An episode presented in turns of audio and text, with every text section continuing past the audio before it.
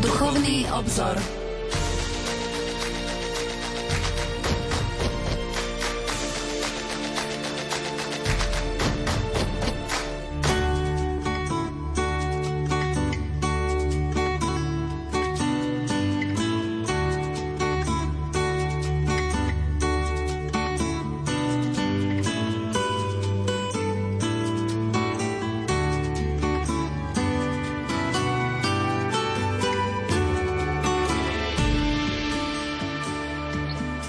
Požehnaný útorkový podvečer, milí poslucháči. Vitajte pri počúvaní relácie Duchovný obzor. Anselm Green vo svojej modlitebnej knihe píše Skriesený Ježišu Kriste, po svojom zmrtvých staní si nám zoslal Ducha Svetého, aby obnovil náš život. Duch Svetý zostúpil v ohnivých jazykoch na učeníkov a dal im hovoriť tak, že preskočila iskra a všetci im rozumeli. Daj nám svojho Ducha Svetého, aby sme aj my hovorili jazykom, ktorý zapáli naše srdcia. Duch Svetý je Tvoja láska, ktorú si rozdial do našich srdc. Daj, aby sme čoraz viac v sebe zakúšali pramen tejto lásky a daj nám istotu, že nikdy nevyschne, pretože je boský. Daj, nech si pri svojej práci nevystačíme s vlastnými silami, ale nech čerpáme z prameňa Tvojho Ducha Svetého, aby sa naša práca stala pre druhých požehnaním. Tvoj duch svetý vytvoril z ustráchaných učeníkov spoločenstvo cirkvy, ktoré dnes ohlasuje tvoju radosnú zväzť po celom svete.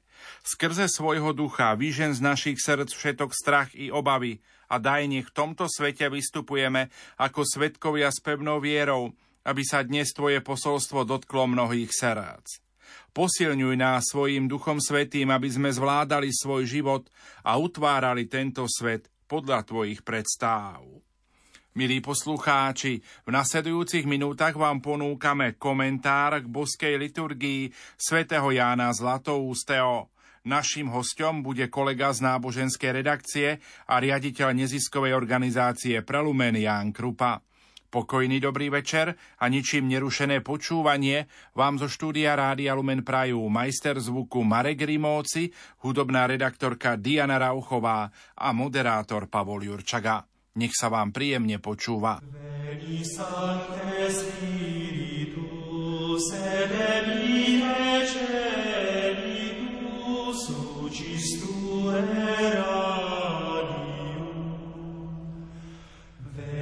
Pater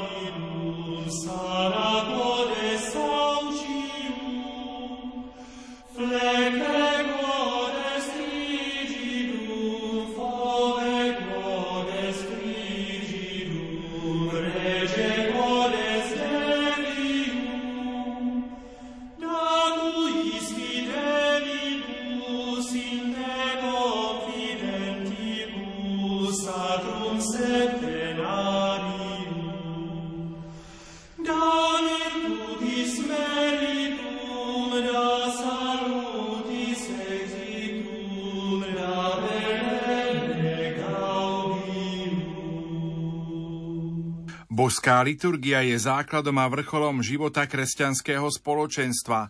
Je to služba Boha svojmu ľudu a Božieho ľudu jemu. V nasledujúcich minútach ponúkame komentár k boskej liturgii svätého Jána Zlatoústeho. Slovo má kolega z náboženskej redakcie a riaditeľ neziskovej organizácie Prelumen Ján Krupa. Na božskej liturgii nás Otec uvádza do plnosti svojho života tým, že nám dáva svojho syna. Syn sa nám potom dáva ako pokrm na hostine Božieho slova a na hostine tela a krvi. Robí to preto, aby sme sa stali jedným telom a krvou s ním a mali účasť na jeho božstve. Keď cirkev príjima Kristov dar vo Svetom duchu, odpoveda mu tým, že mu ponúka samu seba. Robí to preto, aby v nej mohol žiť a pôsobiť ako vo svojom tele – a tak Kristus, hlava cirkvy spolu s cirkvou, ktorá je jeho telom, prináša Otcovi vo Svetom duchu chválu a vďaku za spásu, ktorá sa už uskutočnila. Boská liturgia pozostáva z proskomídie, čiže prípravy darov, ďalej z liturgie Božieho slova a z liturgie Eucharistie. Na božskej liturgii sa uskutočňuje tajomstvo spásy, táto spása je zjednotením Boha a ľudstva v Kristovi, budovaním Kristovho tela. Tak ako pri poslednej večeri Kristus najskôr poučil apoštolov svojim slovom a až potom ich uviedol do tajomstva svojho tela krvi, tak aj na božskej liturgii Kristus učí spoločenstvo veriacich, živí ho svojim slovom a potom robí jeho členov účastnými na eucharistickej hostine. Kresťan vstupuje do tohto tajomstva počúvaním Božieho slova a účasťou na pánovom tele a krvi. Základným úkonom proskomídie je príprava chleba a vína, pretože to sú veci, ktoré Kristus použil pri poslednej večeri. Chlieb a víno sú Božie dary a zároveň výsledok práce ľudských rúk. Proskomídia sa vykonáva s bochníkmi špeciálne pripravenými pre Eucharistiu. Nazývajú sa prosfory. Z prvej prosfory kňaz vykrojí baránka a položí ho na diskos. Vykrojovanie baránka je sprevádzané slovami z Izajášovho proroctva o baránkovi vedenom na zabitie. Kristus je paschálny baránok, ktorý berie na seba hriech sveta. Na baránkovi vykrojenom z prosfory je odtlačená pečať so slovami Isos Christos Nika. V preklade to znamená Ježiš Kristus víťazí. Víno a voda naliate do kalícha symbolizujú krv a vodu, ktoré vyšli z Kristovho boku, keď bol prebodnutý kopijou. Kňaz kladie baránka do stredu diskosu, aby naznačil, že vtelený, ukrižovaný a skriesený Kristus je stredom vesmíru a dejín. Napravo od baránka položí trojuholníkovú časticu vykrojenú z prosfory na počesť pre Svetej Bohorodičky a naľavo zas uloží 9 častíc na počesť anielských zástupov a svetých – pod baránka kladie rad častíc, keď spomína rôzne žijúce osoby a ešte nižšie rad pre zosnulých, na ktorých sa spomína. Inými slovami kňaz menovite spomína tých, za ktorých veriaci prosili od modlitbu.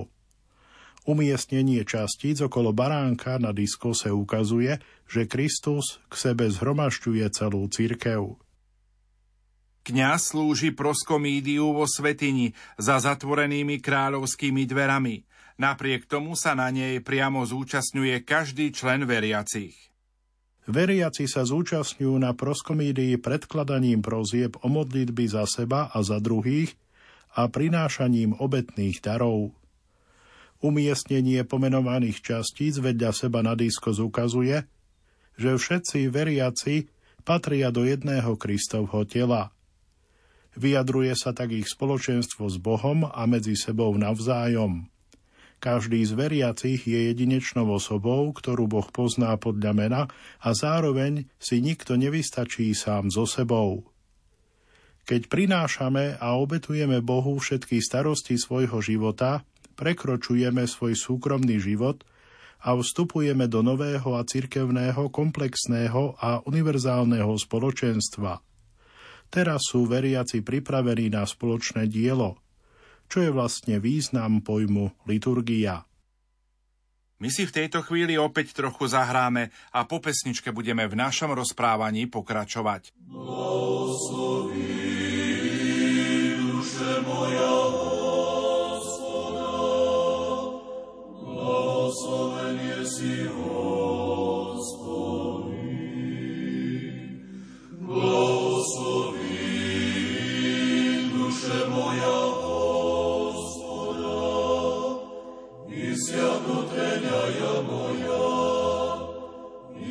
K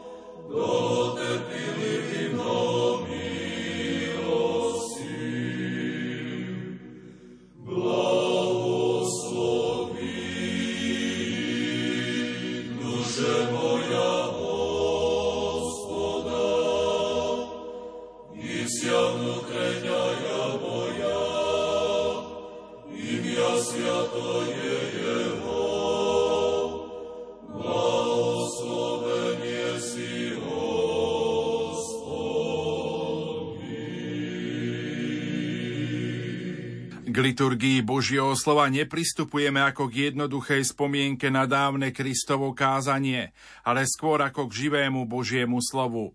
Kristus káže aj dnes a my toto Božie slovo nielen čítame, ale aj príjmame ako pokrm. Prostredníctvom ohlasovaného a kázaného Božieho slova na liturgickom zhromaždení sám Kristus oslovuje celé cirkevné spoločenstvo a každého člena jednotlivo.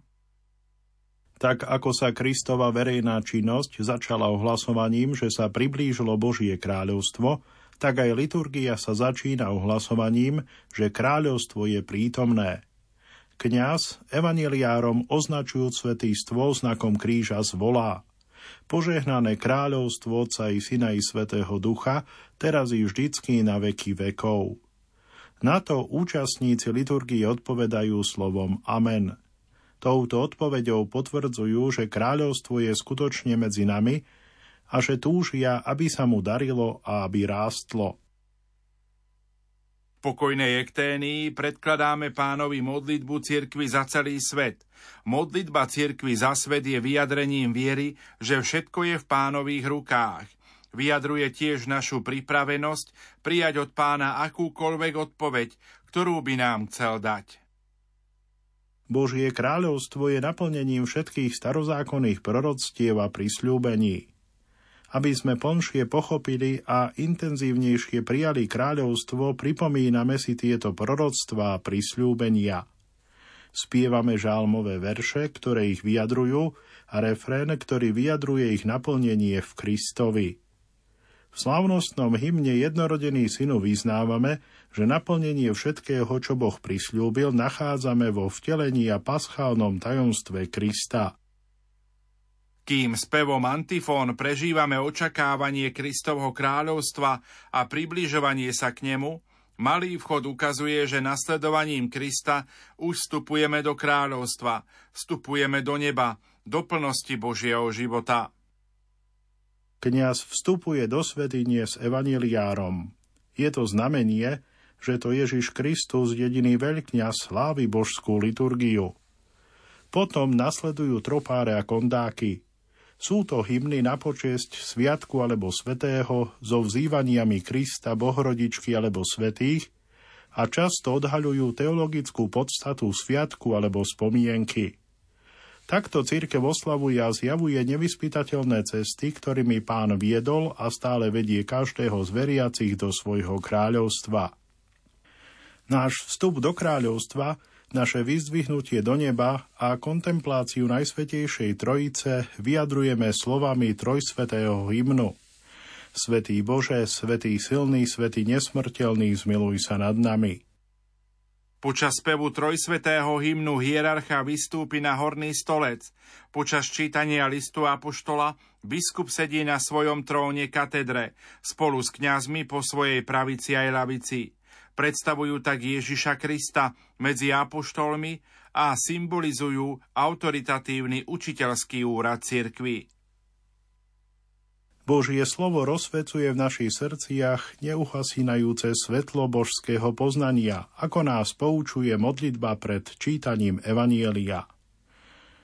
Počúvame Božie slovo, aby sme chápali evanieliovú náuku, aby sme mali bázeň pred Božími prikázaniami, aby sme premáhali žiadosti tela, viedli duchovný život a vo všetkom smýšľali a konali tak, ako sa to páči Bohu.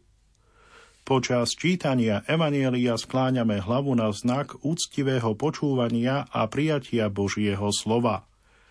V homílii kňaz ohlasuje radostnú zväzť o mocných Božích činoch, vyzýva nás, aby sme stelesňovali Božie slovo, ktoré počúvame. Osa.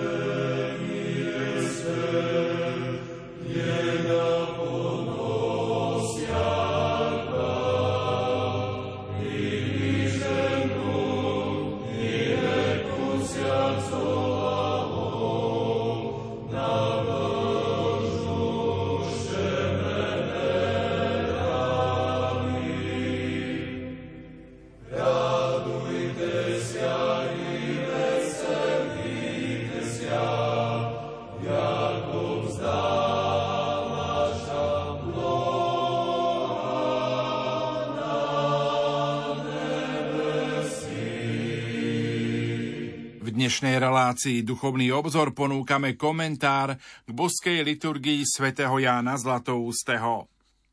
V modlitbách veriacich na začiatku eucharistickej liturgie kňaz stručne vyjadrí zmysel a cieľ eucharistického stretnutia, pristupovať k tvojmu svetému žertveníku, predkladať ti prosby, žiadosti a nekrvavé žertvy za všetok tvoj ľud, aby mali nevinnú a beztrestnú účasť na svetých tajomstvách a tak, aby sa stali hodnými tvojho nebeského kráľovstva.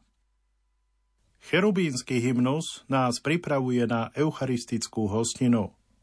Skôr než budeme môcť mať hore srdcia a spievať trojsvetý hymnus, teda Svetý, Svetý, Svetý Pán zástupov, musíme odložiť všetky svetské starosti, aby sme skutočne mohli prijať kráľa všetkých vo svetom príjmaní. Počas cherubínskeho hymnu sa kňaz modlí, aby ho pán urobil hodným, predstúpiť pred jeho svetý stôl a obetovať jeho sveté a prečisté telo i drahocenú krv. Počas veľkého vchodu kňaz prenesie na svetý stôl dary pripravené na prípravnom stole – toto symbolizuje triumfálny vstup Krista do Jeruzalema na spasiteľnú obetu, ako aj naše prijatie Krista ako kráľa všetkých, viditeľných aj neviditeľných, živých aj mŕtvych, aby sme sa pripojili k jeho paschálnemu tajomstvu. Preto kňaz, keď prechádza s darmi k svetému stolu, teda k oltáru, spomína cirkevnú hierarchiu a všetkých veriacich. Prosí, aby na nich pán pamätal – aby ich urobil účastníkmi svojho kráľovstva. V prosebnej ekténii sa kňaz modlí za predložené vzácne dary. Boha prosí, nech duch Tvojej milosti spočinie na nás a na týchto predložených daroch i na celom Tvojom ľude. Pred symbolom viery, teda pred nicejsko-konštantinopolským význaním viery, diakon zvolá Milujme sa navzájom. Toto naznačuje, že spoločné vyznanie viery je možné len v láske, v láske, ktorú príjmame od nášho pána a potom ju ponúkame svojmu blížnemu. Na znak tejto lásky kňazi boskávajú svetý stôl a vymieňajú si medzi sebou svetý bosk a navzájom sa pozdravujú slovami Kristus medzi nami, pričom na tento pozdrav sa odpovedá slovným spojením je a bude. Tým sa vyjadruje jednota liturgického zhromaždenia v Kristovi. Túto jednotu vyjadrujeme tiež prednášaním symbolu viery.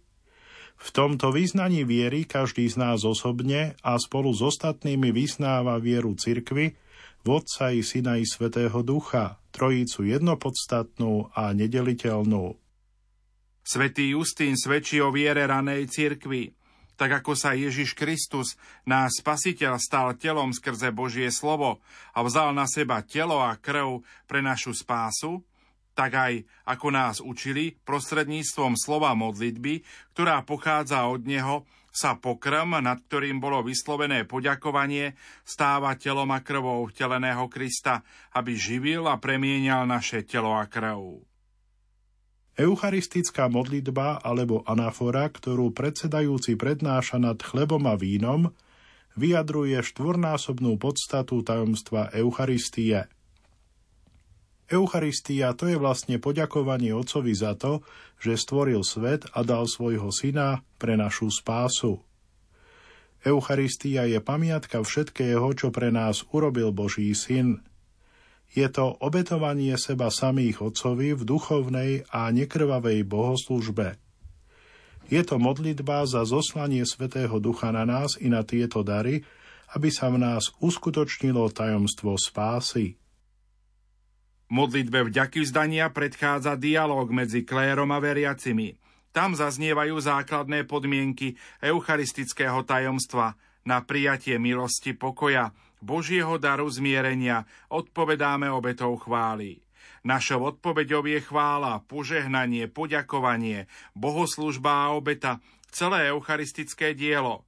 Sme schopní priniesť túto svetú obetu, pretože sme prijali milosť pána nášho Ježiša Krista, lásku Boha Otca i spoločenstvo Ducha Svetého. Blahoslav.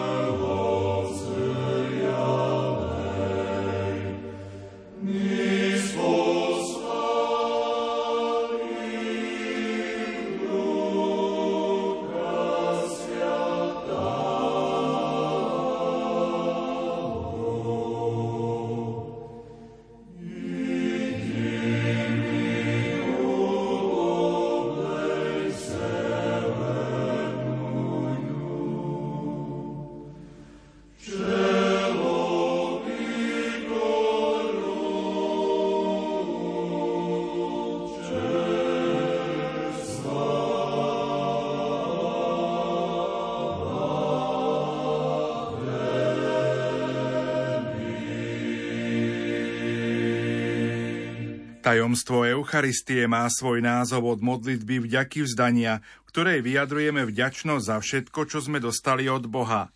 Ďakujeme Bohu za všetky dobrodenia, ktoré sa nám dostali, známe i neznáme, zjavené i skryté. Táto vďačnosť, vďaky vzdanie, predchádza všetkým prozbám za naše potreby. Uvedomujeme si totiž, že keď nám dal svojho Syna Svetého Ducha, dal nám všetko pre našu spásu. Modliať sa k Bohu, ktorý je nevýslovný, nepochopiteľný, neviditeľný a neobsiahnutelný, vyznávame, že Boh je nekonečne väčší než všetko, čo o ňom a jeho skutkoch vieme alebo dokážeme povedať. Ďakujeme Bohu za stvorenie, On nás z nebytia priviedol k bytiu a za spásu tých, čo padli, znovu pozdvihol a neprestajne konal všetko, aby nás voviedol do neba a daroval nám svoje budúce kráľovstvo. Ďakujeme Bohu aj za túto službu, ktorú sa rozhodol prijať z našich rúk. Pripájajúc sa k piesni Serafínov Svetý, Svetý, Svetý, vzdávame chválu Najsvetejšej Trojici. Svetý si a presvetý, Ty i Tvoj jednorodený Syn a Duch Tvoj Svetý. V anafore si pripomíname spásonosné dielo Najsvetejšej Trojice. Otec tak miloval svet, že dal svojho jednorodeného syna. Syn plniac otcovú vôľu, sám seba vydal za život sveta. On nám ponúka práve spoločenstvo v sebe samom, prostredníctvom príjmania jeho tela a krvi. Vzal chlieb, dával ho svojim svetým učeníkom a apoštolom hovoriac, vezmite a jedzte, a podobne po večeri aj čašu – píte z nej všetci. Kristové slová, toto je moje telo, toto je moja krv, ktoré vyslovil na poslednej večeri, ukazujú, že podobným spôsobom nás Kristus na každej božskej liturgii ráči krmiť svojim telom a krvou. Prostredníctvom príjmania jeho tela Kristus pozýva cirkev, svoju nevestu, aby sa s ním stala jedným telom. Robí to preto, aby církev mohla vstúpiť do tej istej jednoty s Otcom, ktorú má syn. A slávu, ktorú si ty dal mne, ja som dal im, aby boli jedno, ako sme my jedno. Ponúkajúc nám dar svojho tela a krvi, Kristus nás uvádza do novej zmluvy, do spojenectva s Bohom, ktorom je nové prikázanie, vpísané do srdca. Nové prikázanie vám dávam, aby ste sa milovali navzájom aby ste sa aj vy vzájomne milovali, ako som ja miloval vás. V takejto láske je podstata väčšného života, podstata spásy, podstata nášho zboštenia. Ľudské bytosti to nemôžu dosiahnuť sami od seba, ale je to možné pre tých, ktorí zostávajú v Kristovi. Ako hovorí Ježiš Kristus, kto je moje telo a pije moju krv, ostáva vo mne a ja v ňom. Prostredníctvom pamiatky poslednej večere si cirkev pripomína aj všetko, čo sa pre nás stalo. Kríž, hrob, skriesenie na tretí deň, vystúpenie na nebesia, zasadnutie po pravici Otca a druhý a slávny príchod. Zjednotení s Kristom sa stávame účastníkmi všetkých jeho spasiteľných skutkov, či už jeho utrpenia a smrti, alebo jeho zmrtvých stania a oslávenia. Jeho pascha sa stáva našou, a my sa už zúčastňujeme na jeho sláve. Kristova sláva sa naplno prejaví v posledný deň. Cirkev príjma Kristovo pozvanie na spoločenstvo v jeho tele a krvi. Ako odpoveď ponúka dar seba samej. Tvoje z tvojho tebe prinášame za všetkých a pre všetko. Nie je možné stať sa jedným telom s tým, kto udeluje takúto lásku inak ako ponúknutím daru lásky na oplátku. Obetujeme mu seba samých a celý svet, hoci to všetko patrí jemu.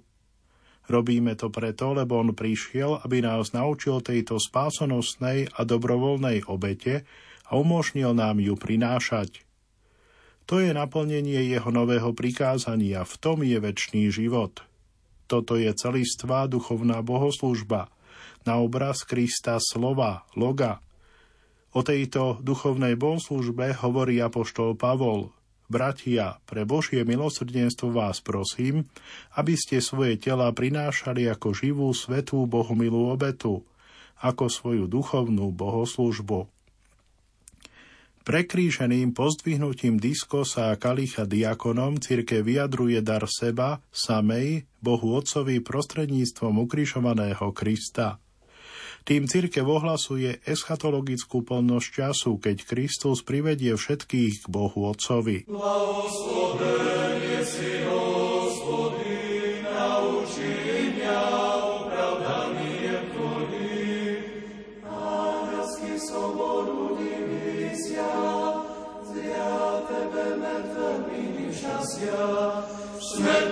že spase kri pozra. собою.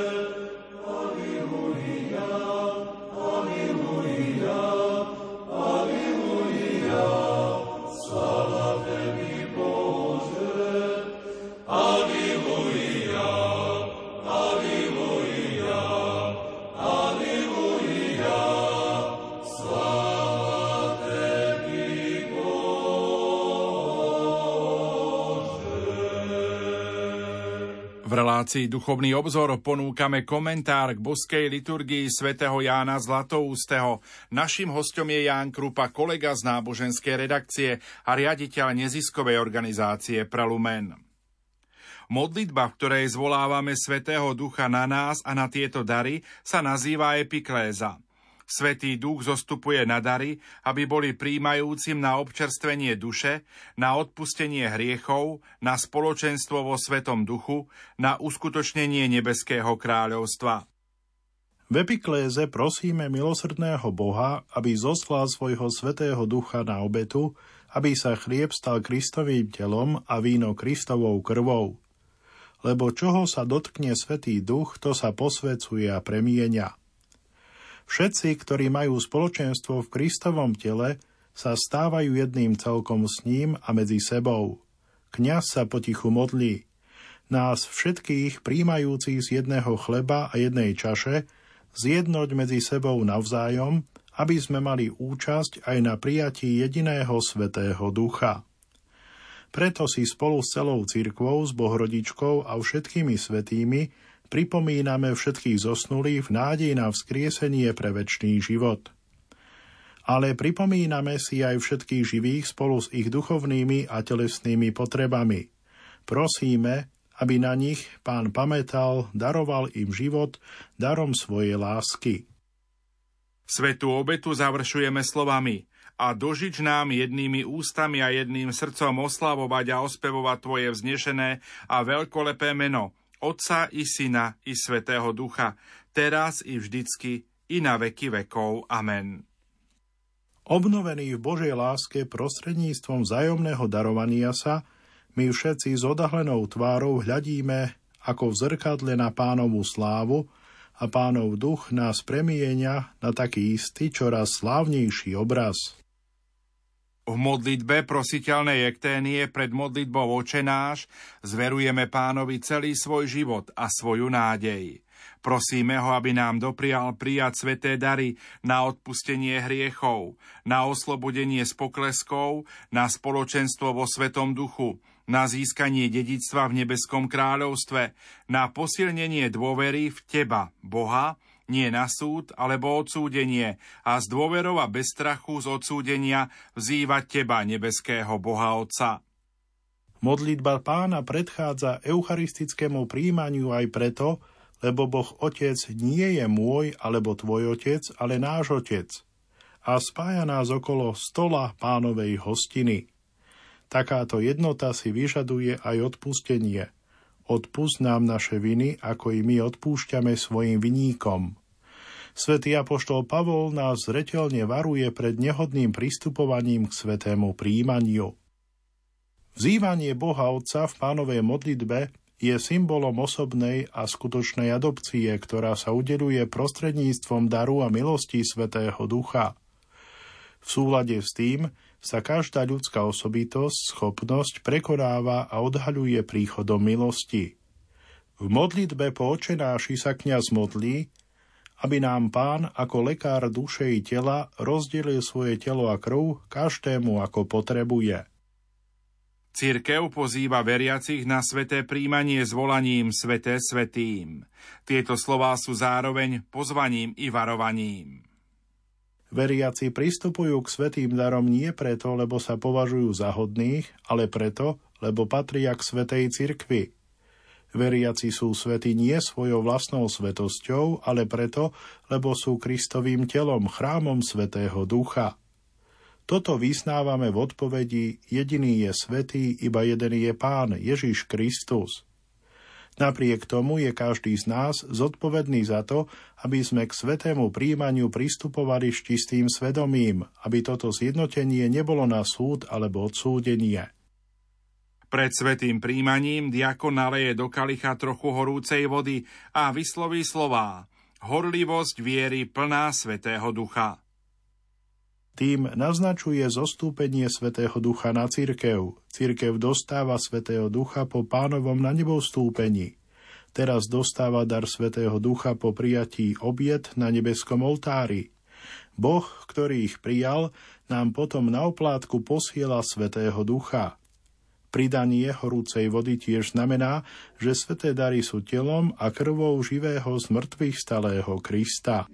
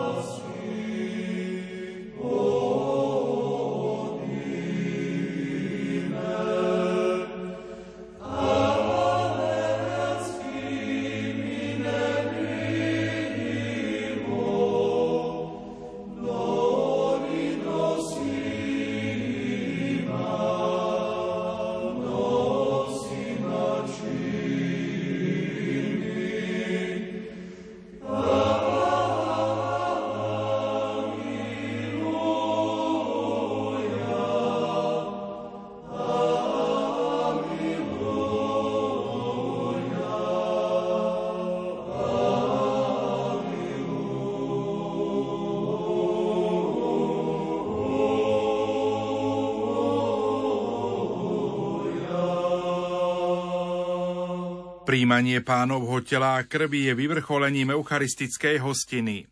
Svetý Maxim Vyznávač vysvetlil, príjmanie premienia na seba tých, ktorí sa na ňom hodne zúčastňujú a prostredníctvom milosti a účasti ich pripodobňuje tomu dobru, ktoré je ich zdrojom. Nechýba im nic z toho dobra, ktoré je možné a ktoré môžu dosiahnuť ľudské bytosti. Preto aj oni sú a môžu byť nazývaní bohmi v dôsledku adopcie prostredníctvom milosti, pretože Boh ich úplne naplňa a nenecháva žiadnu ich čas bez svojej prítomnosti. Prostredníctvom svetého príjmania dosahujeme boskú podobu, príjmame Krista do svojho života a Kristus nás robí účastnými na boskej prirodzenosti. Ako Kristus ponúkol apoštolom svoje telo a krv na poslednej večeri, tak kňaz obdarúva veriacich, ktorí zbožne s rukami prekríženými na hrudi pristupujú k ambónu pred kráľovskými dverami.